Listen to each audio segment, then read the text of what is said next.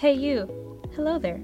Welcome back to another episode of Day to Knight, a podcast that shines light on coursework details for different majors at the University of Central Florida. You are tuning into yet another episode of the coursework for the undergraduate aerospace engineering major. Today's course is EGN 3321 Engineering Analysis Dynamics. It's the subsequent course that students will take after statics and is somewhat the more challenging sister topic. It has a reputation of being a difficult class, and in my opinion, yes, it could be, but it all depends on how you approach it. So I wouldn't be too afraid about it. Both statics and dynamics are used to describe forces on a rigid body. It's just that dynamics ties in more concepts. So let's get started. If you've talked to other engineering students or looked at UCF's course catalog, you've probably heard of dynamics. But you probably, if you were like me, have no idea what it's about but let me enlighten you. It's similar to statics in that it studies rigid bodies, but instead of the bodies being at rest or constant acceleration, they're moving. It's actually a really broad topic, and at UCF, you're going to cover a lot of material in a semester. As an overview, though, dynamics can actually be broken down further into two types of content kinematics and kinetics. Again, it will probably bring you back to some Physics 1 knowledge like you encountered when you were in statics, but we're trying to integrate that idea specifically with forces and moments. In case you don't know what kinematics and kinetics are, kinematics is the study of motion. Think velocity, displacement, acceleration, that kind of stuff.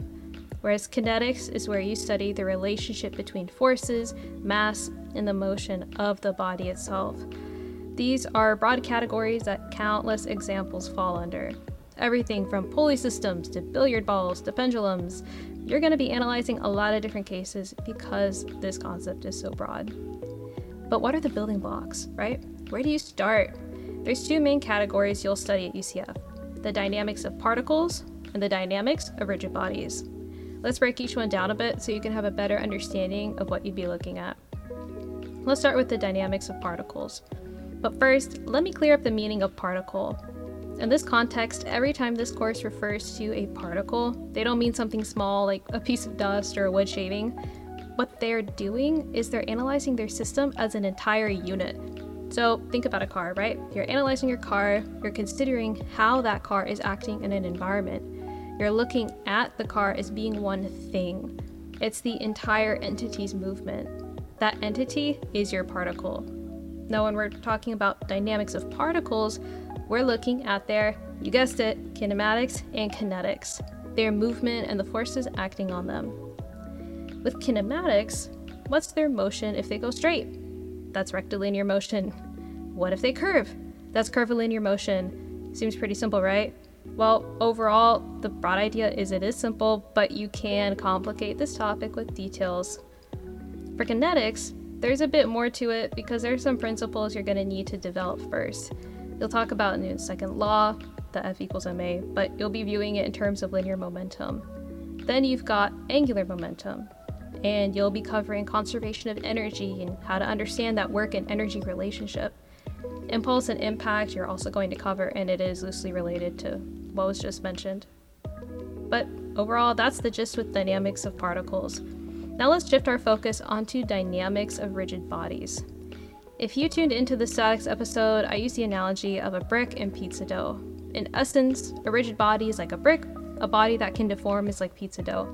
Dynamics of rigid bodies is also broken into, you guessed it, kinematics and kinetics. The kinematics portion is about looking at your rigid body's movement with respect to a reference frame. Now, I will say there are a lot of different reference frames you'll be using, but you're trying to find a way to describe its acceleration and velocity and translational versus rotational type characteristics.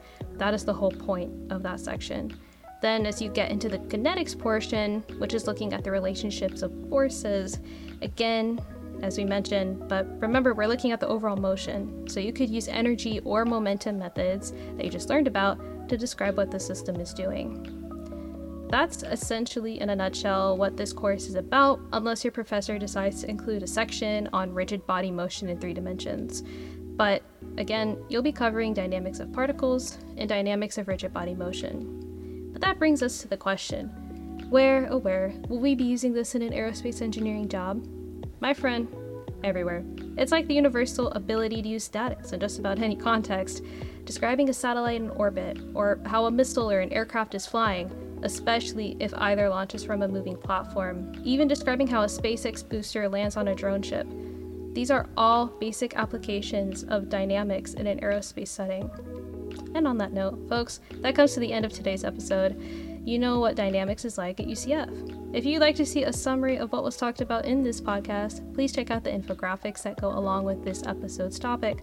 Also listed on the graphics are the textbook my class used, some tips for dynamics resources, and my personal recommendations for a better learning experience.